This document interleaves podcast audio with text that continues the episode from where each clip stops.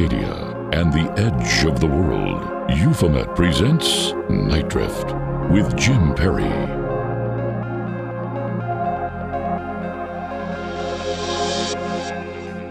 Good evening. I'm Jim Perry, and you are listening to Nite Drift, presented by Euphomet. Tonight, a podcast exclusive Nite Drift, recorded a few days ago in front of a live Euphomet Patreon audience. I'm joined once again by writer and paranormal investigator Darcy Staniforth in a conversation with witch Katie Webb. We talk about dreams, ghosts, and cemeteries. That's tonight on Nite Drift. This Thursday, we release a new Euphomet. You can hear it on this very podcast feed. I'm Jim Perry, and we'll be right back after this.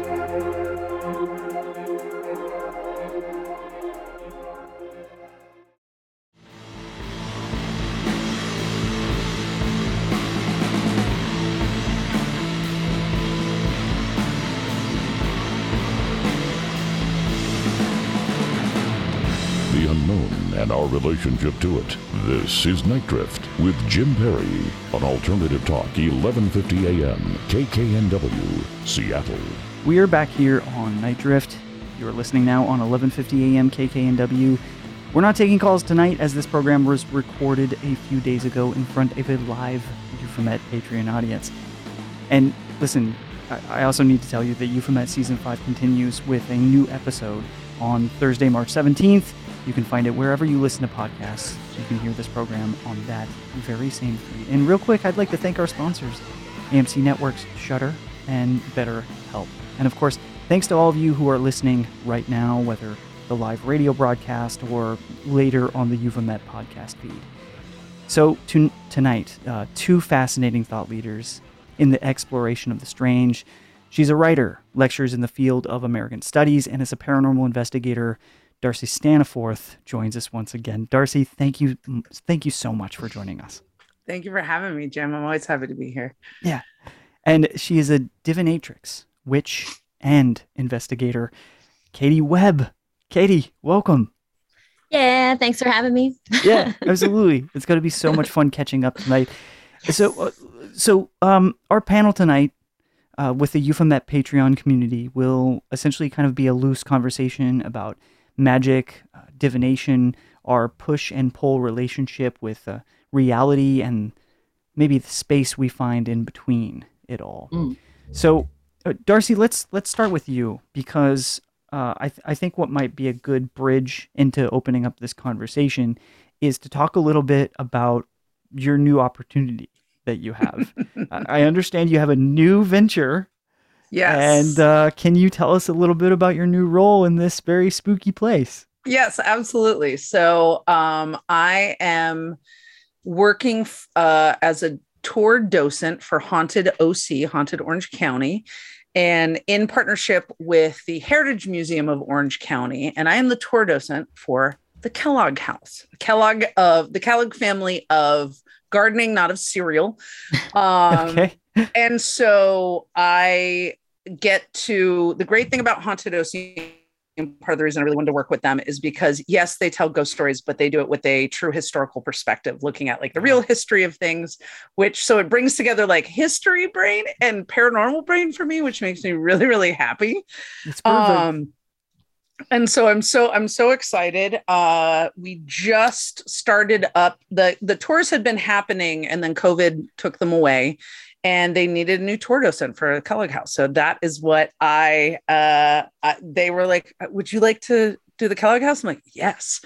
Uh, and a big part of that is because of the various tours that Haunted OC does, only a few have inside locations. And so the fact that this house has report after report after report of activity. Um, and it's a beautiful Victorian house built in 1898 uh, by Hiram Clay Kellogg for his second wife, Helen. Hmm. They have a very storied history.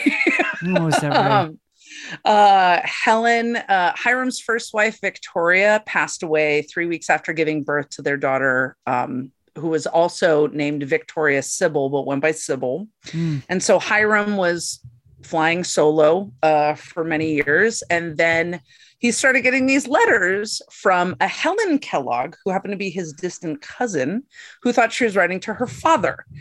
And oh, wow. for okay. a few as months, one does. Yeah. yeah, as one does. So Hiram thought he's just getting like Hiram was like, "Oh, I I'll just start reading these letters." And he doesn't let her know for quite some time that uh that it's not her father. And so finally he reaches out and is like, "Hey, I just want to let you know you haven't actually been reading to your father. My name's Hiram. I'm actually like a distant cousin and I'm a single father would you be interested in moving to California? If you take the train from where you're living in the Midwest to Portland, I'll meet you in Portland.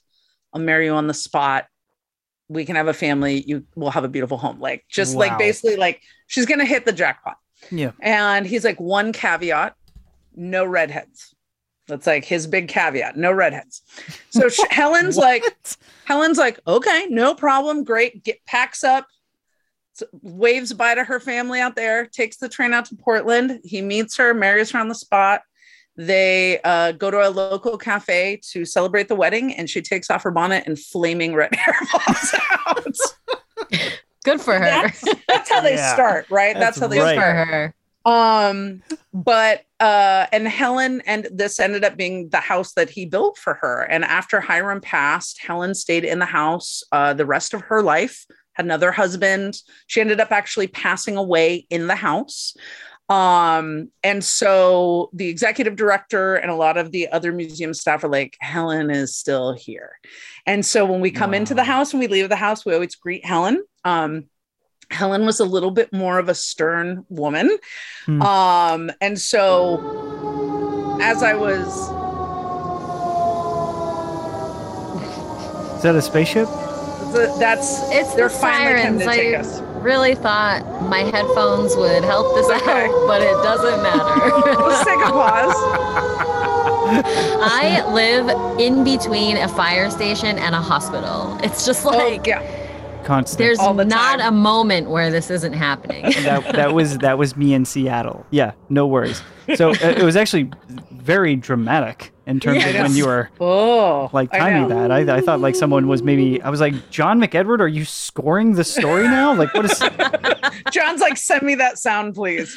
Because it did. It did sound like something was landing and then we were all going to be taken away, which Yeah.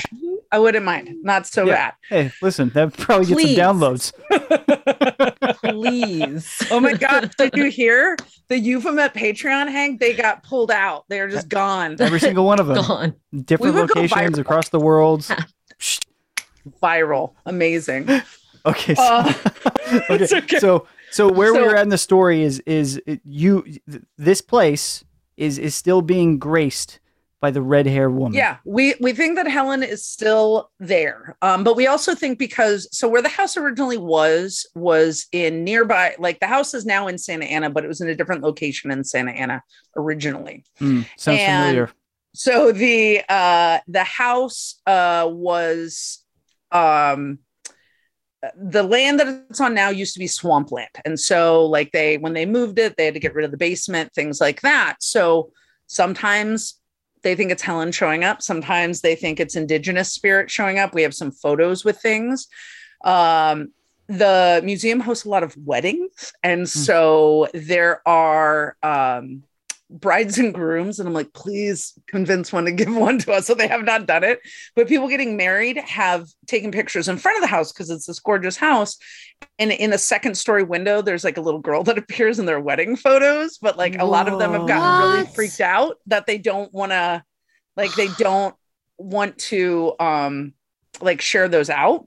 Yeah. um there have been uh reports of uh shadow figures in parts of the house. So there's all kinds of different things. Plus on top of it because even though the victorian is fully restored and beautiful about 90% of the items inside are donated. So Hmm. who knows what else they've brought in right? Right. and even the night we were doing our wa- our final walkthrough before we like like went like yep we're good to go um myself ernie who's one of the owners of haunted oc and jamie who's the executive director um, we were there and Jamie brought her 18 month old bloodhound Orville Sue, who's the sweetest boy. Orville is just a love. Like I love him so name. much. If anyone's seen on my Instagram me posed with this beautiful regal looking dog in a bow tie, that's Orville Sue. and um, so Orville, a lot of times, will go in the house. He does not like to go in the kitchen. And there's some stories around why Orville may not like to go in the kitchen, but it was also reported that Helen just didn't like dogs. Hmm. So he normally just won't go in the kitchen. So we're doing this walkthrough. We go upstairs, we're finishing that half of the tour, and Orville just starts flipping out like in the hallway. Like he doesn't want to go in certain rooms. He's getting like whiny and skittish. Like he was just not having the house that night. And Jamie's like, he has never reacted this way upstairs. Wow. I don't know what's hmm. happening. Mm. So that happened. And then as we were finishing up, and we knew there were staff on the grounds, but they weren't at all in our building or near our building. And so as we were finishing up this walkthrough, all of a sudden the door sensor, like somebody walked in the door, went off. Hmm. It's all beep beep like somebody came in and we're like, hello? Nobody had come in. And then a little while ago, like beep beep and went out. Wow. And then it happened like a couple other times. So just things are starting to be interesting. Now, the other part of this for me personally that I am interested to see how this goes is um Helen did not like had a very horrific relationship with Hiram's first daughter, Sybil, because uh, Helen knew that Victoria was the true love of Hiram's life. Mm. And Sybil looked a ton like her mother. Like so much so it just constantly reminded Helen to the point where like Helen was was violent with uh Sybil. Like wow. I don't want to give away all the ghost stories from the tour, but like she was violent with her. Well, when I the first time I went into the house and we went upstairs and we were kind of doing this initial walkthrough, I look over and like here is this picture of Victoria and picture of Sybil. And they have they have more olive skin, which I don't have olive skin. However, very strong eyebrows and darker wavy hair, which my hair right now is straightened, but I have naturally wavy hair. Like it looks like we could be related and so I'm like, hmm, I wonder how this is gonna go. Yeah. while we're right. here. Um, how fascinating is that? It's so it's really re- like I'm really like hmm, hmm hmm hmm.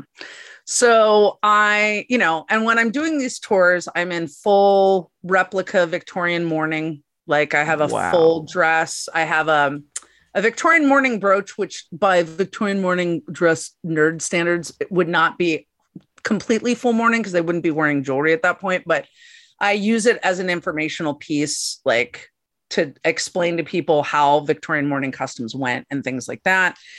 Um, so I don't know. It's gonna it's I'm it's gonna be really interesting. Uh, you know, uh, Katie and I were both at PhenomenaCon a couple weeks ago yeah. uh, with uh, the Traveling Museum of the Paranormal and Occult. Mm-hmm. And Dana was talking about some different things that she wants, you know, she thinks about as far as practice around investigation and mm-hmm. uh, around using a pendulum to look for different areas. So, like, went got myself a pendulum. like, I'm going to start doing some like smaller stuff in the house but having this access at these different times and at night and in the day like i'm it's it's really interesting but it's a great way because like the museum in itself is doing really great things. Like we start each tour with a land acknowledgement because the museum is on tongva land and their um, swamp the swamp area that is still pristine on that land they're actually working with the tongva people to um, let them use that space for closed spiritual practice which i think is really incredible. Yeah um and i just love that museums are like thinking about this. And uh even though the family has a lot of drama it's not problematic issues. So we're not getting into these worries about like dark tourism in you know things around enslavement or people being terrible or like murders or anything like that. So i'm just really i'm really really excited. So we had our first tour this past last friday I have another one this Saturday. We have another one in March. Um, I know some museum members are coming this Saturday, so I'm really excited about that. Um, and so, and then we're just starting to book out. So that's that's like one of the new exciting things I'm getting to do, and I'm I'm excited. I'm I'm so stoked to get to learn more and more history, Yeah. and that more and more ghost stories keep coming. Well, yeah, and you're gonna find yourself, you know, at the first of this conversation that was was not included in this broadcast, but but off air we were talking about time, and we were talking about how slippery it it can become, and our Mhm. relationship to it is so suggestive, right? So, you looking like these family members potentially, being in period where, um, telling, sharing the history, the the emotional history of what this place is. Uh, Talk about losing yourself in time a little bit, right? There's Uh-huh. yeah. Oh yeah. And it- and it's like it is such a I mean it is a beautifully preserved house. Like beautifully preserved and restored. And so it's it's not like even though they're a museum, there's so many aspects about it that don't feel like a museum. right. And like the more and more I engaged with this space, I just become more and more at home with it yeah, and so i'm just like this is it, it- it's a it's a very um interesting thing you bring up a really good point about the emotional history right because i think a lot of people don't think about those um, aspects of when we're retelling these stories when we're sharing these kinds of things um, about it and one of the things that like i pay attention to because there's a, a particular picture in the house, a portrait of Hiram and Helen that we think might actually be a composite Hmm. because of the way that they're each looking in very different directions. But like Helen in the picture looks like she is in full Victorian mourning, like a fancier version of it. So even in that, like keeping those kinds of pictures of like, here is the snapshot in time, right? Here is portraits of you, but here is like a snapshot of you in time when you are in mourning, you are in like the dark, like one of the darkest places, right? And Yeah. then family trees and honoring other people. And even the fact that like we honor Victoria and Sybil in this house, who have both like Victoria passed, like I said, only three weeks after childbirth, and, and Sybil has since passed. But like they never even lived in this house Hmm. like Sybil lived, I'm sorry, Sybil lived in the house, but Victoria never lived in the house. Sybil lived in the house, Victoria didn't. So, like, again, that emotional history and the trauma and the almost like the sneak, like the sneakiness of Hiram's letters, but also Yeah. like the sneakiness of Helen being like, oh, I'm not a red, oh, surprise, you know?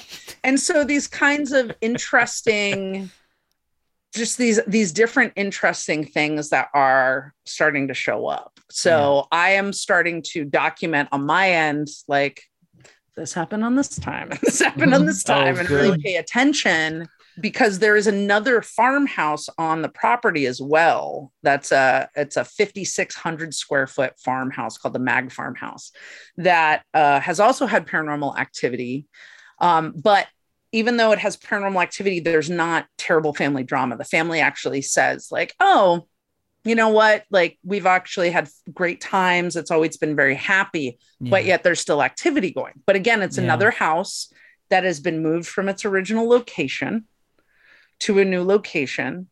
Um, That's and same with the Waterhouse Museum that I just visited in Yeah. Orlando.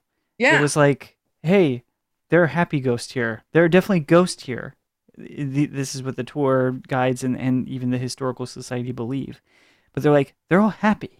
Because like this wasn't a Yeah. messed up like there wasn't this discourse in the family and and every th- this was a happy zone and so th- this is at least the, the the story that's being told now and it looks like evidence supports that and how refreshing is it that we can navigate through some of these spaces and and not all be like sort of jails and you know these areas Oh. where where people are trying to find uh, negativity and and something to engage in with that level right There's a million happy ghosts yeah, mm. oh yeah, to find. so Yeah. many happy ghosts. And one of one of my favorite many. one of my favorite stories from the Maag farmhouse, the other house on the property, is that they had a paranormal team investigating in that house, and that house is like gutted on the inside, like it it's their next big restoration project. And so they had, there's no lights inside, there's no anything, but there are a couple pieces of furniture and there's a piano that actually used to belong to one of the Maag daughters. Hmm. So this paranormal team had come to investigate and uh, Jamie, the executive director, was in there with them and they were doing like the flashlight experiment, right? Like turn on flash, like asking questions and getting them to turn on flashlights. Well, they're asking all these questions and like nothing is happening, nothing's going on. And so one of the investigators was like, Do I remember you telling me they were German immigrants? And Jamie was like, Yeah. And he goes, I happen to know how to play a German polka on the piano. Do you mind if I do that? And she's like, Go ahead. So he goes over and starts playing this German polka, and the flashlights start going off like strobe lights. Wow. Wow. Oh, I, and I love it when music is engaging, right? Yeah. It's, uh, it, it crosses all boundaries seemingly. Mm. So um, we've got to head to a break right now. But, uh, you know, Katie, you, of course, are an experienced investigator. Many of us have followed you, whether it's, you know, online or through some of your adventures through various content platforms, right? Um, and, and all want to get your reaction to activity like this and then ask Mm. you some questions about divination, but also uh, we got to talk about some happy ghosts because Yeah. I, I you know I, I think we're getting to this point where we need some happy ghosts in our life Mm. so They're everywhere. and, and we'll hear stories about that right after this on nite drift we're talking with two investigators darcy staniforth and katie webb about ghosts and magic. And next we'll dive deeper into divination and a world beyond our own right here on nite drift. I'm jim perry. We'll be right back after this.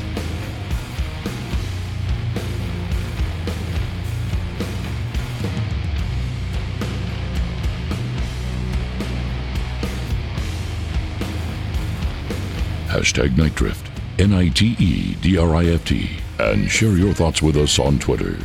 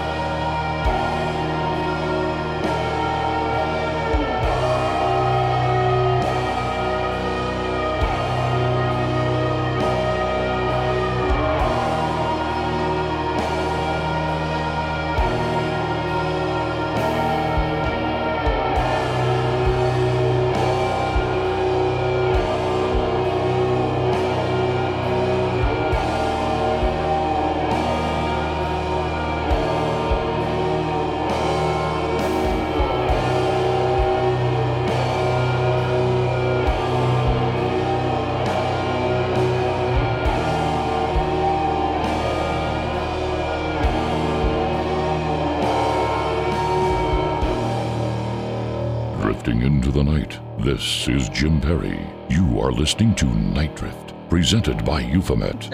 well i have to I, i've got to go back to portland maine at some point in Ah, time i've got we'd love to have you. business there I've got unfinished business I believe it. I believe it. I had a bean cannery there that I couldn't. I, I've seen in dreams that I couldn't. And it, maybe you remember me. It closed. tripping. It did. But it still like exists. Like it, nothing has replaced it, but it closed during COVID. Okay. Can I share with you guys, like an aside here? please. Beans, beans, beans, beans, beans. So, Ka- Katie might remember some of this because I was like, I would like, I was hopelessly enamored. Both Carl Pfeiffer and I, we we we spent um, a, a whole season recording the show together, and we in fact recorded a short film with Katie and a, a, a bunch of short films that we have not released yet, but we're we will at some point in time, and, and probably directly for for you guys on the on the Patreon feed. But um, during that time, Carl and I, as as you do, we got so lost in a sync storm that we felt completely imbalanced by the time we got to Maine. I mean, we went up the eastern seaboard, and by the time we were there, it was maybe like day twelve or something. We were um we were a mess, and we were just trying to keep it together because by that time we had experienced so many different energies, so many different interesting people and phenomenon that it started to really affect us in a deep way. And we Mm. started to be invited into into um, phenomenon that we knew nothing about. We had an experience in Sleepy Hollow that we'll never forget. Uh, I mean, how on the nose is that? But right. you know, we really did have a, a, a sync storm in Sleepy Hollow that s- we still believe that we were called to um find someone with magical abilities in Sleepy Hollow that was trying to get our attention. Like a clarion call like um like a siren of sorts. Uh and uh and we still don't know what that means. It was just a general feeling and a read from the synchronicities that we were having. So the time we got to maine things started shit shit started getting really weird. Because uh, we were on the highway going south to, towards our Airbnb, cutting through Portland, Maine. When you're going south on the right, maybe it's north, I don't know. On the right side of it, it's north. We are going north. Right side of it, eastern sea- seaboard there in the in the bay. I don't know in the in the bay there in Portland. Yeah, There's a beanery. There's Yes. a beanery there, and they roast like they do. They bake beans, B and M baked beans, baby. B and M baked beans. B and I had a I had a moment when we were like driving by, and I was just like, "Oh my god, I've seen that place before." And I was like, "Where do where do where do I know that from? Where do I see it?" And I'm looking at the, I'm scanning the side of the building. I'm looking at the parking lot. I'm seeing where it's sitting on the bay. And I remember a dream that I had months before. That I was there in that exact parking lot scanning the side of the building with a friend trying to figure out a way to get into the building. And we finally had found a door on the second floor with a um, you know, sort of an outdoor stairwell, steel stairwell that we were able to get up into it and someone was trying to um, someone was trying to leave that space essentially and we were helping them do that i don't remember who i was with i don't remember in particular who the person was that, that wanted out, but I remembered the space exactly. And I've never seen pictures of B and M. I didn't know it was a thing. I didn't know this place that I was in in Portland, Maine. But but it was it was exactly as I had dreamed. And so we got back to our Airbnb. I call up my friend Tim that you guys know. I call up Tim and I'm like, listen, shaman, can you help me like sort through this stuff? And of course, he gives me a very shamanistic answer. I have this, I have this on audio. I recorded it, but he was no help. Like, gen, like general, he won't give me answers. He'll speak in riddles, you know. So I begrudgingly leave the conversation with him, and I say, Carl, let's like get in the rental car. Let's go out there. Like, grab your grab your shit, man. Let's like go out there and see. So we do. We head out there, and one afternoon, we, you know, there's no security gates for the front parking lot, but there's kind of security gates all around it. And I was like, I'm just gonna get out. I'm gonna like walk. I'm I'm gonna walk my dream. And so I get out. Carl stays in the car because he's a real chicken shit. Carl stays in the car because he thinks that like people are going to like assault us for like walking onto this production facility. The bean police. Yeah. Bean Yeah. Yeah. So I'm out there alone and I'm like walking through the space. And god damn it, it was like just like my dream. And I still like can't rectify that feeling that I had there. It was like, what the fuck? And I'm scanning the side of the building. I'm not seeing the staircase that was in my dream, but I look up and there's a door on the side of the building on the second floor where there used to be a staircase and now there's not one. What? And so this was like the morning before we were going to go and interview and hang out with Katie Webb.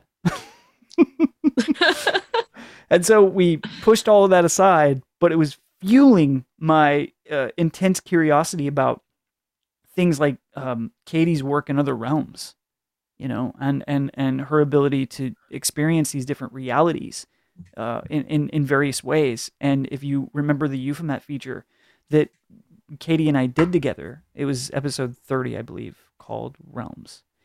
If you look and find that, you know, Katie tells some incredible stories about even at one point in time finding herself trapped in in in one of these realms for a very long time. And to me, it was tripping me out because here I was in some form or fashion f- feeling as if I was trapped back at that bean place in some version of myself, not knowing why I was getting these messages the way I was. And so we sat there around a campfire in the back of like I think it was like Ty's house or like the and um Mhm. you know after after the the the interview proceeded and um we were eating chips Katie was having a smoke and I like was like what do you make of this what like what is this and she was kind of like holy shit this is a lot. Like that's crazy. She's like i definitely believe like everything that you're saying. And there's something to it. And it seems like the start of something. Not the end of anything. It seems like the start of something. And maybe you won't know when that next chapter arrives. And to say is it tied in with all the other synchronicities you're having in this trip? I mean we talked about like we were sharing our synchronicity with the fleetwood mac song and like you know, the, the, the, all these different things that happen. Like, uh, you know, it seems like 50 different synchronicities that occurred during this trip with Karl and I. I started to believe that maybe Karl is just the answer to this. And like, he's why all the Hellier shit actually started popping off at some point in time. Because he's just like some sort Karl. of synchronicity, you Wait. know, superstorm. Are know? you saying that Karl is Terry Wrist? Is that what Yeah, Car- saying right Karl- now? Yeah, I'm Karl is just Terry Wrist. that's okay. Okay, you That's heard it here first, but You heard it here tonight. But anyway, Tin cans and beans. tin cans and beans. Yeah, there is that. There is that connection. There is that connection. Anyway, I want to thank you for listening to me at that point in time, which I felt very fragile and that I was like very on very thin ice with my grasp on my own reality. And I want to thank you for being there for me and and for Karl by extension, even though he's a little bit more of a cool cucumber than me. Um, I was tripping out, and um, yeah, so I appreciate that, Katie. Thank you so much for being there for me for that. I remember when we were all on the beach and I was telling the story about the Telluric realm and Karl, I don't remember what I was saying. It happened two separate times, but Karl reacted as if I had said something uh, that was some sort of synchronicity for you guys. Like he kept being like, "Oh my god, oh my god," and I never found out what any of that was, and I could never even tell you what I was talking about in that Yeah. moment. But I just like remember being like, "These guys are in it." Yeah, yeah, and listen, yeah, uh, and listen, we really were. And for those of you listening right now, I mean, it's maybe a experience. Ha- have any of you had the same sort of experience as to where you get not too far down a rabbit hole, but it's almost as if you're ushered into this other Mm. space, you know? And Mhm. one thing leads to another. And sometimes it takes somebody that maybe is around you that has a little bit more grounding, but also an openness and an open heart to help you pull out of some of that and just uh, continue living in that mystery as a human being and not as you know uh, uh you know sort of a um uh, a victim Mm. of sorts to, to to what the games are you know Jim, do you remember what you felt like when you were in the bean factory? Like, or even just like, like if you closed your eyes right now, could you conjure the feeling of what you felt like when you woke up from that dream?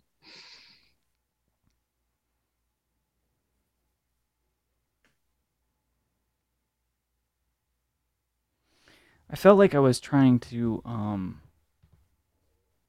like I was trying to save something or or or um the feeling was um uh, I I, was so I'm asking nervous. because I think this feeling, if you can feel the feeling again and not intellectualize it, Mhm. it's okay if you can't describe it because it's Mhm. like a feeling and i feel like it's okay Yeah. you can't always intellectualize but Mhm. if you can genuinely feel that feeling again i feel like that's how you get back into dreams that you you've had is Mm. you usher yourself into that feeling again. And sometimes that feeling can be scary. So you don't really want to like go back again. Yeah. But I wonder if you could go back again. yeah, that's fascinating.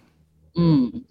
Yeah, I mean, I think for me it's possible because I have a lot of reoccurring dreams that'll Mm. happen. Mm.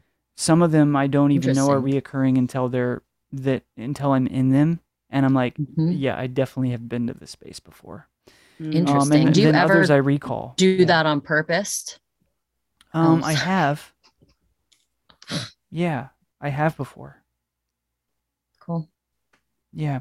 I mean, I, I used to practice some of that stuff when, you know, there would be uh, sort of an expert on that in Art Bell when I was like a kid, you know? Mm.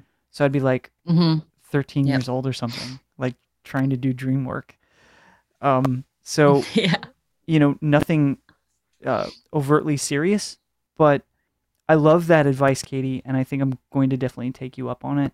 That in if I can find a state within myself where I feel I'm I'm ready Mhm. to emerge back into that, Mm. I am I'm Mhm. definitely going to go try to visit that space again. Yeah, I think for me, it's all about how, how I felt in the dream and getting me back there. I used to try to remember the places and kind of like visually take myself back into dreams. But the, but like you said, like reoccurring dreams aren't always in the same place. Like sometimes you don't realize you're in a reoccurring dream quite yet because some things do like shift and change. So I think like I usher myself dreams, like reoccurring dreams on purpose through my feeling. I kind of allow my visual scape to change. And I don't know, maybe you could get an answer or two. I don't know. Maybe there are none. yeah, right, right. Well, it's it's certainly a platform to explore, right? Love that. yeah, yeah. Why not? Yeah.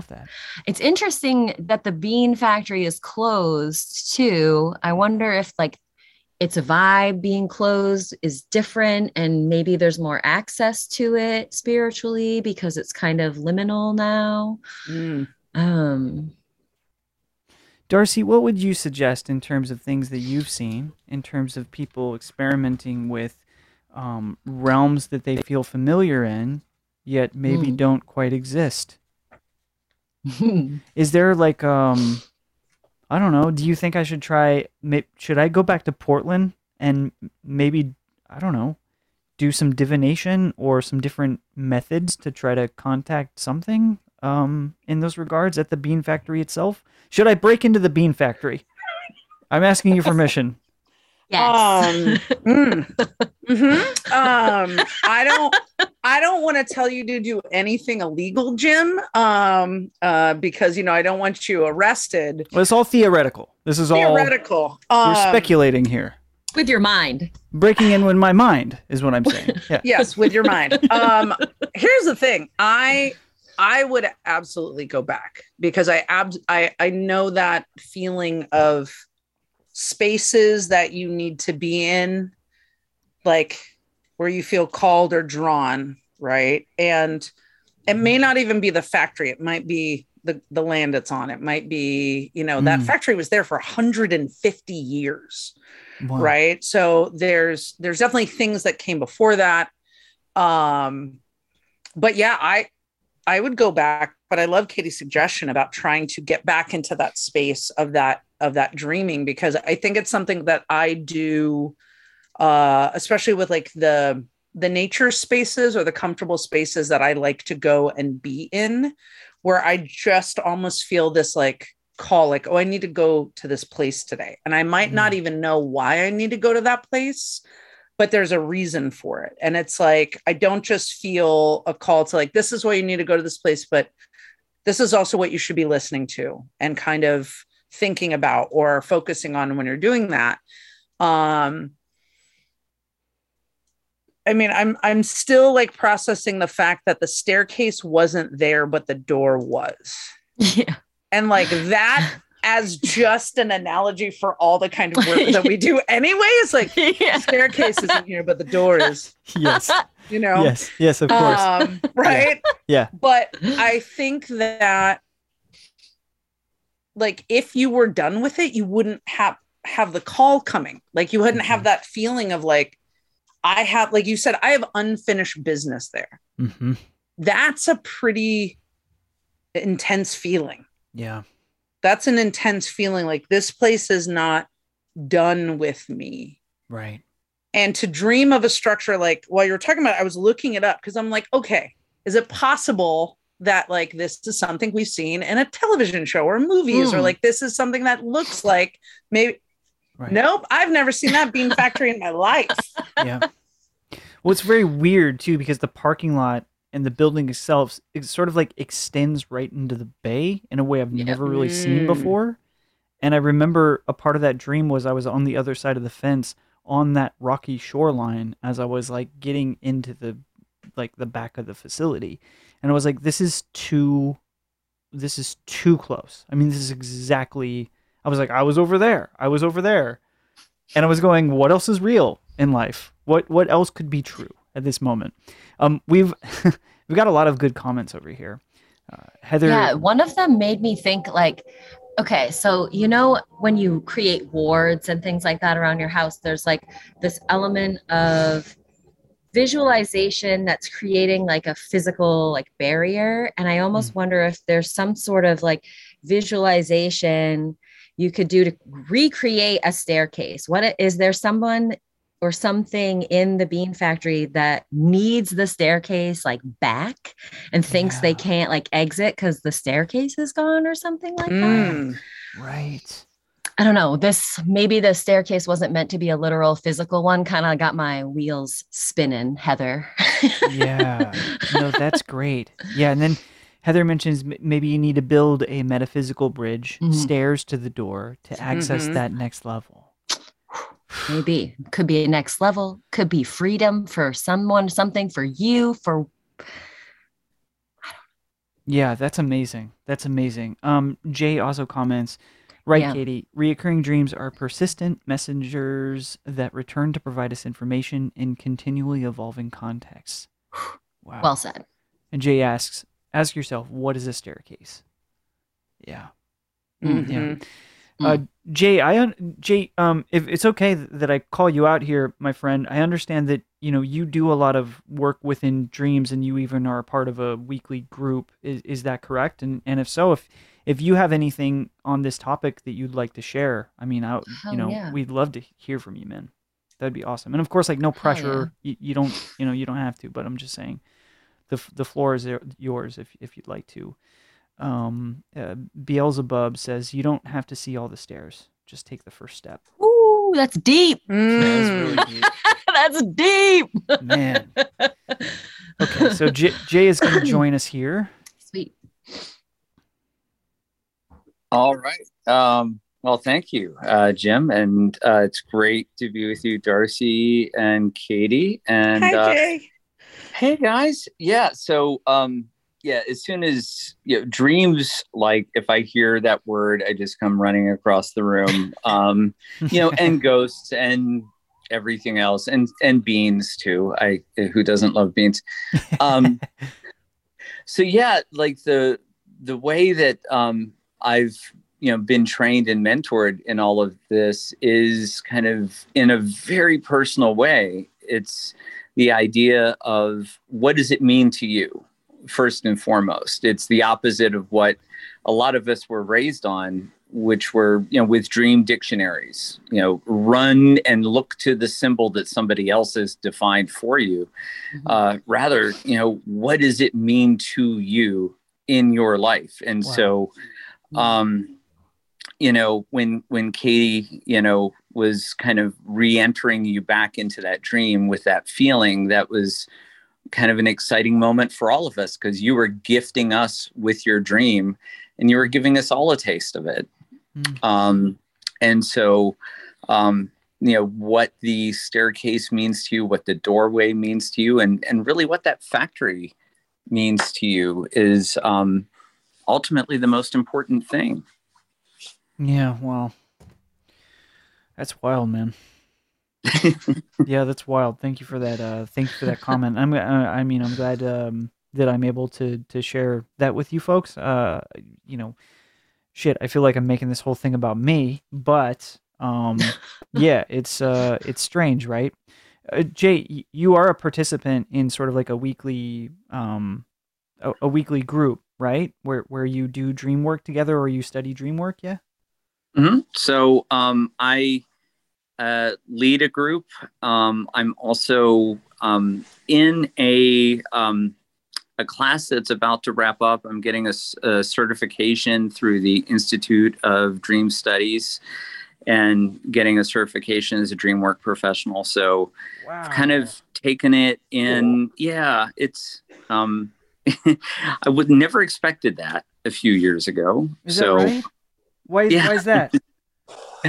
um, you know, I all of this, to be honest, is because of um, discovering discovering, you know, um, the Hellier and discovering the museum group and discovering you and and this group um because of that i i got back into dream work i was into it when i was a, a kid um thanks to my mom and um you know she got she had me into it and um i it's the people you meet along the way right yeah. and um I was lucky enough to have a mentor that just kind of pushed me back into dream work. And um, then I realized that it's the way I see it, it it's a kind of the the backdoor way of studying consciousness that all of us mm. have a way to um, uh, access. You know, we don't need to have a um, a white lab coat and work at a a work in a university, you know, all of us can study consciousness you know, from um, from this other side. You know, um, that is so cool, Jay. Yeah, that's that's so damn cool, man. Can I ask a dream question then, Jay? Ooh, because I feel like like I, re- I really I love the idea of dream work and I I I try and sometimes I can be a very um like lucid dreamer where I'm like, I'm aware I'm dreaming. And then other times I'm just like, it's so real and so visceral. and people show up in my dreams. And I'm the person that like will with certain people call them and be like, so you showed up in my dream last night. I need to know what's going on. Like, are you okay? So when you're talking about like to Jim about like the factoring the and and what it means and the staircase and the door, is that the same with how when people show up in our dreams or is it possible that people are actually showing up in our dreams or could it be both it's both i think it's both absolutely both and uh, darcy um, because i you know there's no way i could give you an answer to that um, you know obviously it's who these people mean to you mm. but i really truly believe that you know dreams bring us to this sort of axis state state of consciousness where we have the ability quite possibly to interact with each other in ways that there's no way that we could possibly um, map it or understand it you know we're mm. still learning about human anatomy right now you know yeah it's true all the time so i i think that we're still very early students of consciousness. So when people show up in our dreams, and especially people that we've never met, I think that we're actually meeting people. Wow. In my hmm. Opinion. Oh man. And there's that whole like Dr. Eric Wargo time loops. Yeah. Right. Oh, absolutely. Right. What, like, what have you? What is this? I don't. I've never heard of this before where we know everything. Everything's already happened. It's stored in the subconscious. We have access to everything. You've already been to the bean factory, maybe yeah. in another dimension. That's why you know about it. And that's why you had a dream about it.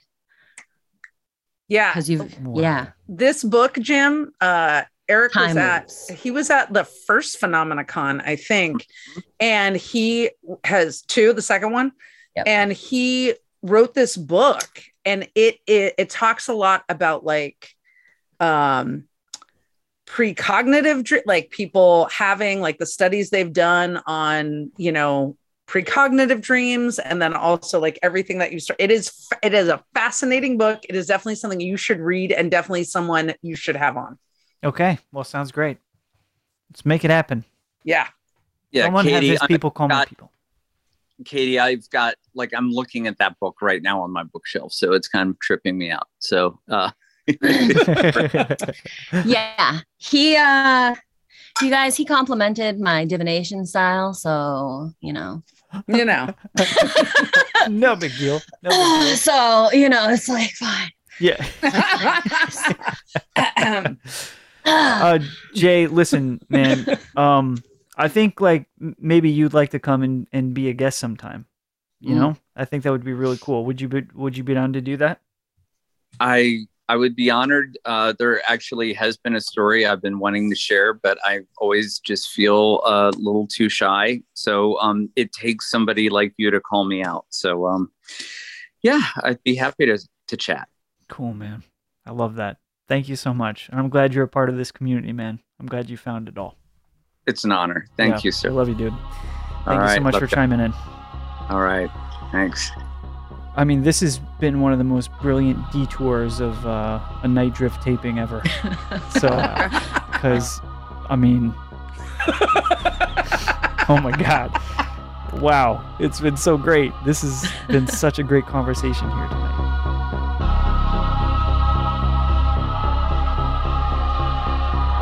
Follow Euphomet on Spotify and subscribe on iTunes to receive new episodes of Nite Drift automatically and gain access to all of our past episodes.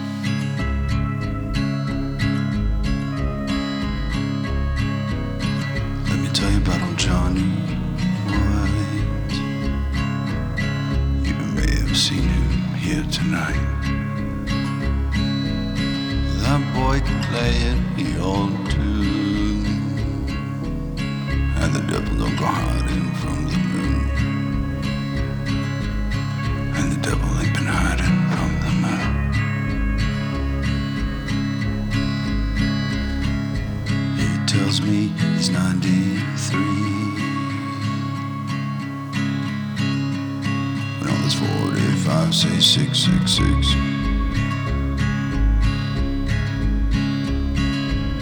Don't believe in the crucifix.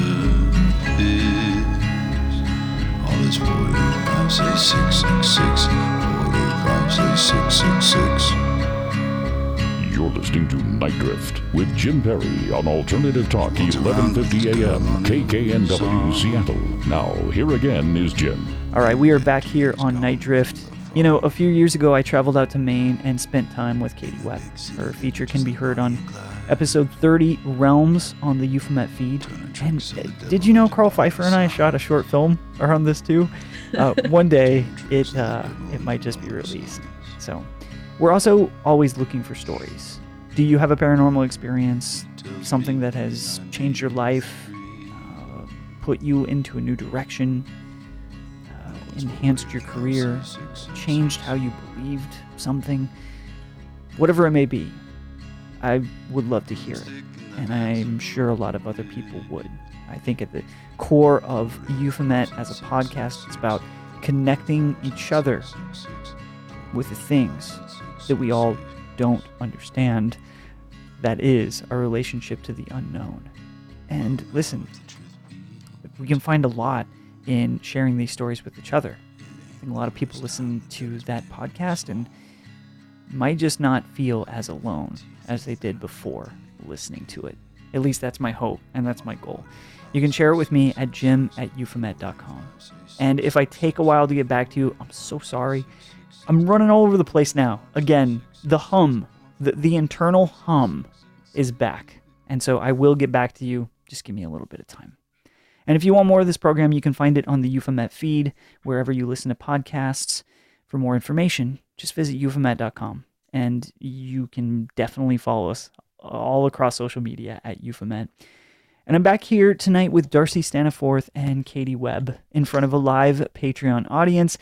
If you'd like to join these hangouts like this, you know, all you have to do is visit patreon.com slash euphomet and join this not so secret society of Forteans, witches, experiencers, explorers, and thinkers. These are people that, um, you know, are just trying to figure this stuff out, that are entertained and excited by it, that are deeply exploring it, that that have it a part of every sinew of their body, and not and that's why we like this community is because it we're really uh, uh, a group of people that are experiencing such a wide spectrum of activity. And we use this as a platform to just connect with each other and share those experiences with each other. So um, you are welcome to join us over there. Back here with darcy and katie. And katie you know we left the last segment talking about this idea of happy ghosts right can you share a little bit about yes. just this concept of the happy ghost and the potentially the happy yeah. haunted house? Can we talk about that? Yeah. I even have a story for oh, you. That'd be great. Yes. Yes. yes. so, first of all, I think that when we encounter energy that is outside of us, it is natural to be nervous by it, no matter how it feels. I think all strange energy feels just different. So I think it's really easy to just quickly be like, doesn't feel doesn't feel good in here. Hmm. Doesn't feel good in here. But we must go further. We must explore because hmm. this not feeling good is actually like the tingle, right? It's the spidey mm. sense. Mm. It's not necessarily a bad energy. It's just our little radar mm. being like, woo, woo, woo, woo, um, so I have a cemetery by my house. Um, technically a graveyard. It's been closed since like 1912. Oh, it's been wow. closed for a long ass time. Wow. Um, yeah, it has like a sad history. There are lots of soldiers, um, some priests and stuff like that in there. Kind of, it's kind of Catholic. Um, but the city gave up on it and turned it into a dog park for a little while. and then they realized that was a really shitty thing to do. Yeah, wow. Yeah so now it's um now it's a cemetery but it's like not technically upkept by the city so like all of the neighbors and we all kind of take care of it oh so wow. it's loved and also forgotten it's like mm. loved by its locals but like forgotten by like the larger government groups. Yeah. Um, and it is a window area. I have experienced all of the things in there, all of hmm. the things. Um, so one time I was in there. This was back in the Haunt Me days. So I was with Haunt Me crew and some of their friends. So we had a big group. And we were experiencing some negative vibes from this area of trees. And it kind of like charged at us. We ended up like running out of there that night, oh scared. Oh gosh. Scared. Wow. So I went back with less of those people, but some of those same people. And I went back and we did a thing where we kind of made like a protective area and we sat in the area and we tried to communicate with what was what we were feeling even though it felt scary sure. we did it anyway um and i kind of like went in there and had some like trippy experiences and heard some like sassy negative things and we were basically like really scared of this area by the end um, we've probably been there about three times at this point but it's right down the street they're my neighborhood ghosts so determined determined to talk to these ghosts. so I started going in there and I started just like leaving them treats. And long story short, still kind of long. we, we are homies now. It's all yeah we're homies and the the front the like negative vibes was because they were protecting themselves they didn't trust mm. us either so they were like we sense negative vibes and we were like we sense negative vibes Right. and everybody was scared Yeah. but it wasn't malicious it was just everybody was nervous and everyone Wow. was scared I mean, why? And- of course. Yeah. Yes, of course. Of course. How do they experience us? Probably in a weird way, too. Right. Yeah. And we've been homies for years now. It's been like five or six years now. Mm-hmm. Um, but it started off rough Mm. because it feels weird. But you have to like push through those emotions and how do we how do we go on? Yeah. I mean, yeah. All right. Well, I love what you said about having to, you know, sure, sense what those feelings are, Hmm. but it might be just an opportunity being presented to push further, to Mm. push through that and see what's on the other side. And Mm. and more often than not, Katie, do you believe, you know, once pushing forward, you then get maybe the the correct information on how to proceed, right? Like yeah data points. and for sure. And i you know what? And even if the ghost energy is like negative if it truly is like mean or sad there's like something on our end to be empathetic towards that right? Mhm. like it's our responsibility to not necessarily meet with the same energy even if that really is what it what you're getting because we're a community. You like you're experiencing a ghost. There's some energetic vibe within you that vibes with this thing. And like i feel like you just got to try to work it out if you can.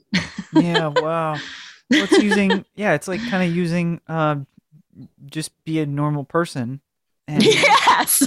Think about, Yeah. like, i tried know- to like not say that but that's exactly what it is. Yeah.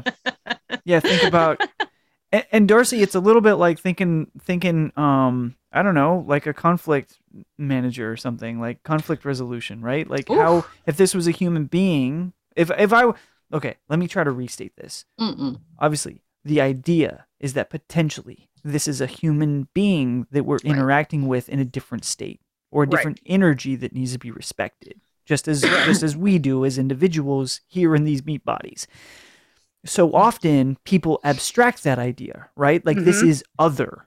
Instead Mm. of if you're walking into somebody's house unannounced yeah they might like be a little alarmed at that right? Yeah. Well and i think you know we we've talked many times about no broast hunting and no yelling at spirits no antagonizing spirits. And i think about the fact katie that this um uh graveyard is catholic right and for in the Yeah. catholic tradition um traditional burial is very sacred right and Mhm. so absolutely the idea of coming into this space that is a very sacred space for many of these believers, right? And the fact that coming in like, hey, why are you in our space, right? And and why why are you here? And then them you two interacting or you all interacting in a way that it's like, no, I'm I'm here to take care of you. I'm here to respect this space. I'm not here to do something negative or damaging, right? And yeah, it's very much conflict resolution because like if we are dealing with something that was a human in a as you called it meat body Jim at one point um and not maybe another kind of elemental or or spirit or anything like that then we want to be treated with respect and dignity they want to be retreat, treated with respect and dignity and we also have to think about too context and maybe what they understand around language and behavior and manners and customs and traditions and all of these things that don't necessarily make sense to them just as much as things don't make sense to us, right? Like something that might seem antiquated to us may be very much of of their time and their place. We have to think about how gender plays into all this. Like there's a lot of things that we need to think about. And so if we are going in, and that's why I have I have a really hard time because I I mean I think everyone on the show loves cemeteries and graveyards and memorial parks and all of those things, but it's also why I treat those spaces which with such reverence. And I try not to like, even though sometimes like, you know, us being down the freeway from Hollywood Forever, which is like one of the most ostentatious cemeteries in a lot of aspects, right? Where you're just like, that is a an entire plot where a man is has a full size statue of himself sitting in a chair, like dressed in a suit. like it's fantastic. But at the same time, like somebody did that to honor someone, right? These yeah. are spaces of honor and reverence where people can go and remember and to honor.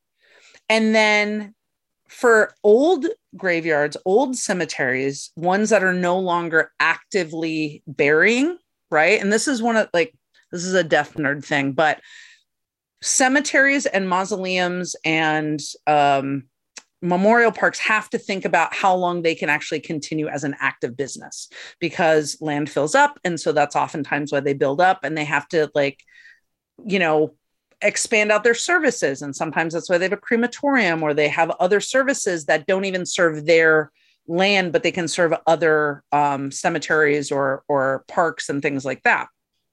So if you have a space like what's in your neighborhood, Katie, that has been not active for so many years, and then they get kind of comfortable, right? And then the city was like dog park, and it's like, well, they might love dogs, like it's not a dog park it's still like a sacred space like burying ground is holy ground right? And so then to bring it back and then have like okay here people come again what now what do they want? But it's like oh no you're here to care for us. You're not here to disturb us. You're not here to take this over in a way you think is appropriate even though it's inappropriate right? So i think that there's a lot of those negotiations going on. It's like it's almost like the idea of in a in a very loose way of like don't gentrify our graveyard. Like let us wow. have our culture let us have our mm-hmm. traditions let us have our remembrances and let us be. And if you want to come into our space and honor our space great. And if not then we're going to give you weird vibes. And maybe you pay attention and stay out of you know there is so much witchcraft going on in that graveyard mm.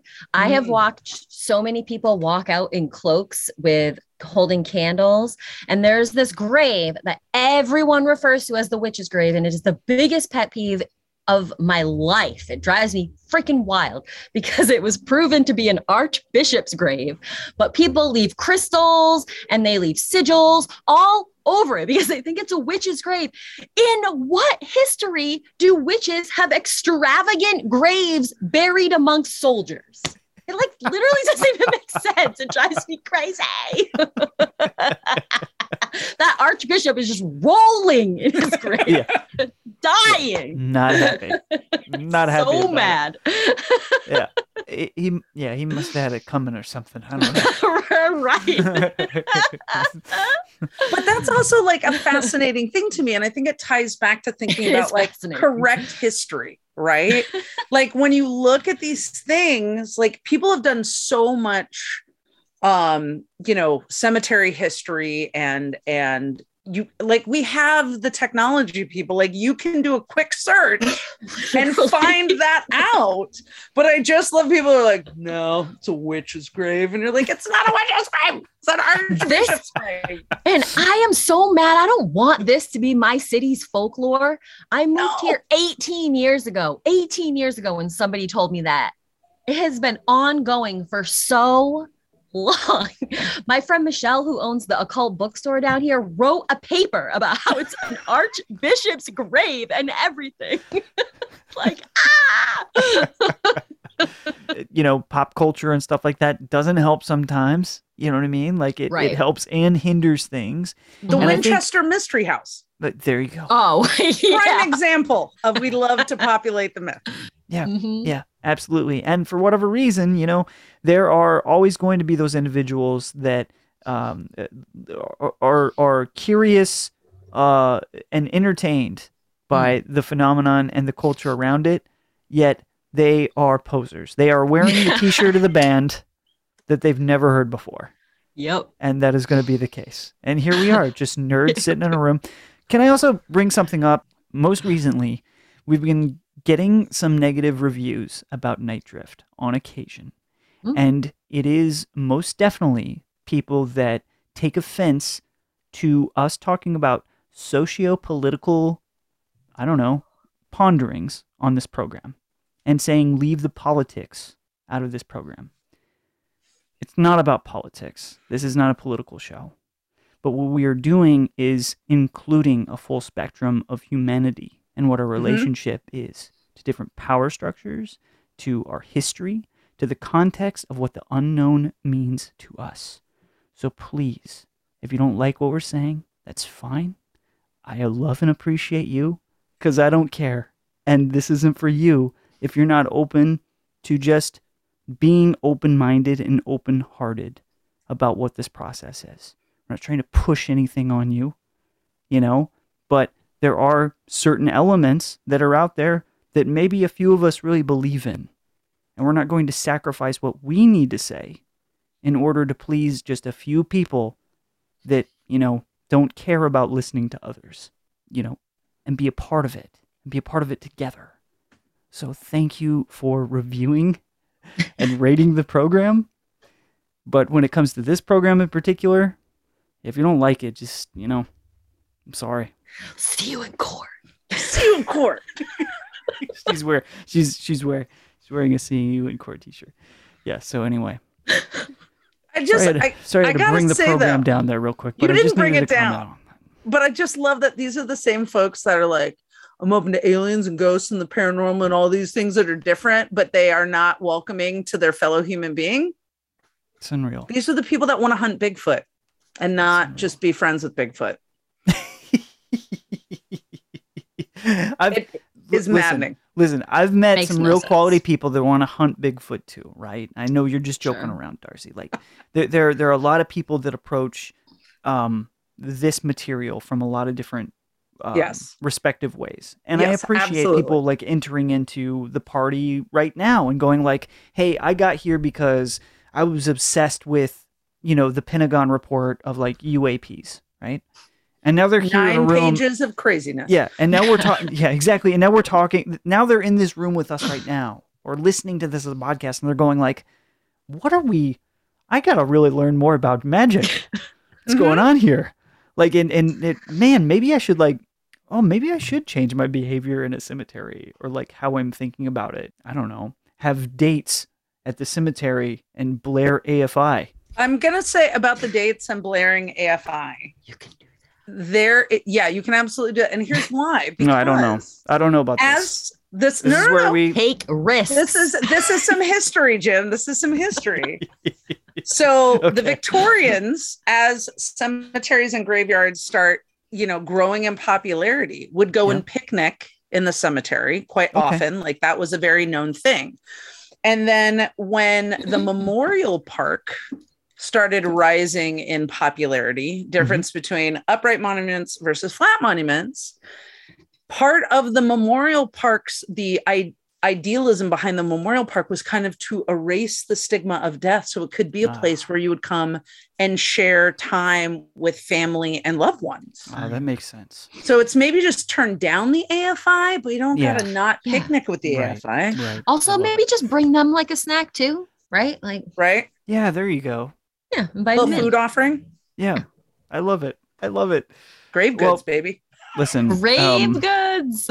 we we dug around a lot of territory here, is what we did in this conversation, and I appreciate I appreciate you two so much. Thank you so much for coming on the program, uh, as always. And Katie, we gotta have you back uh, more frequently. It's just so fun to. it's always so fun to talk with you, and you have great stories and so much great experience. So thank you so much. And for the patrons in the room, thank you so much for joining us once again for one of these weird little nite drift recordings uh, happening live on this Patreon feed. Um, if you know there's someone listening to this that would like to join us for one of these in the future, they happen every once in a while. They're not, uh, you know, weekly or whatever, but we do try to do them every once in a while, and we get together and connect in this way. It's a really cool s- scene. You can go to patreon.com slash euphomet for that. Um, Darcy, where can people find, you know, what you do, your material, and in particular, man, people really need to see your TEDx talk. Oh, thank you so much. Congratulations much. on that. It's so Thank good. you so And much. everyone needs to watch it. Uh, so I'm on Instagram and Twitter at Darcy Staniforth. So D A R C Y S T A N I F O R T H. And if you want to find the TEDx talk, uh, look up Darcy Staniforth Anderson, and the title of it is Death, Grief, and a College Student. It's so cool. So thank you, Jim, So for cool. posting that and for that compliment. yeah, congratulations, buddy. Thank And- you. Katie, where can people find where can they find you? Where can they find your work? I mean, you do these awesome divination cards now and you offer some classes and stuff, right? Like where can people find all of this? I'm all over the place. Um, I'm on. I've got a link tree, which is probably the easiest. It's organized.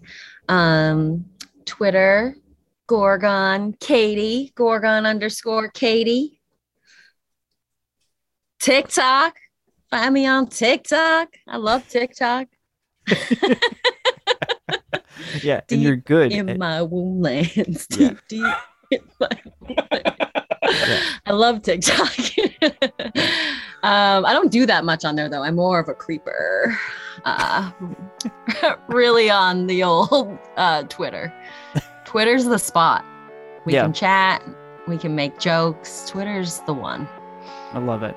Well, Yeah. thank you so much, Very much appreciate it. And thank you for listening to Nite Drift with Jim Perry on Alternative Talk KKNW 1150 AM in Seattle. And of course, you can hear the show anytime on its podcast feed, wherever you listen to them.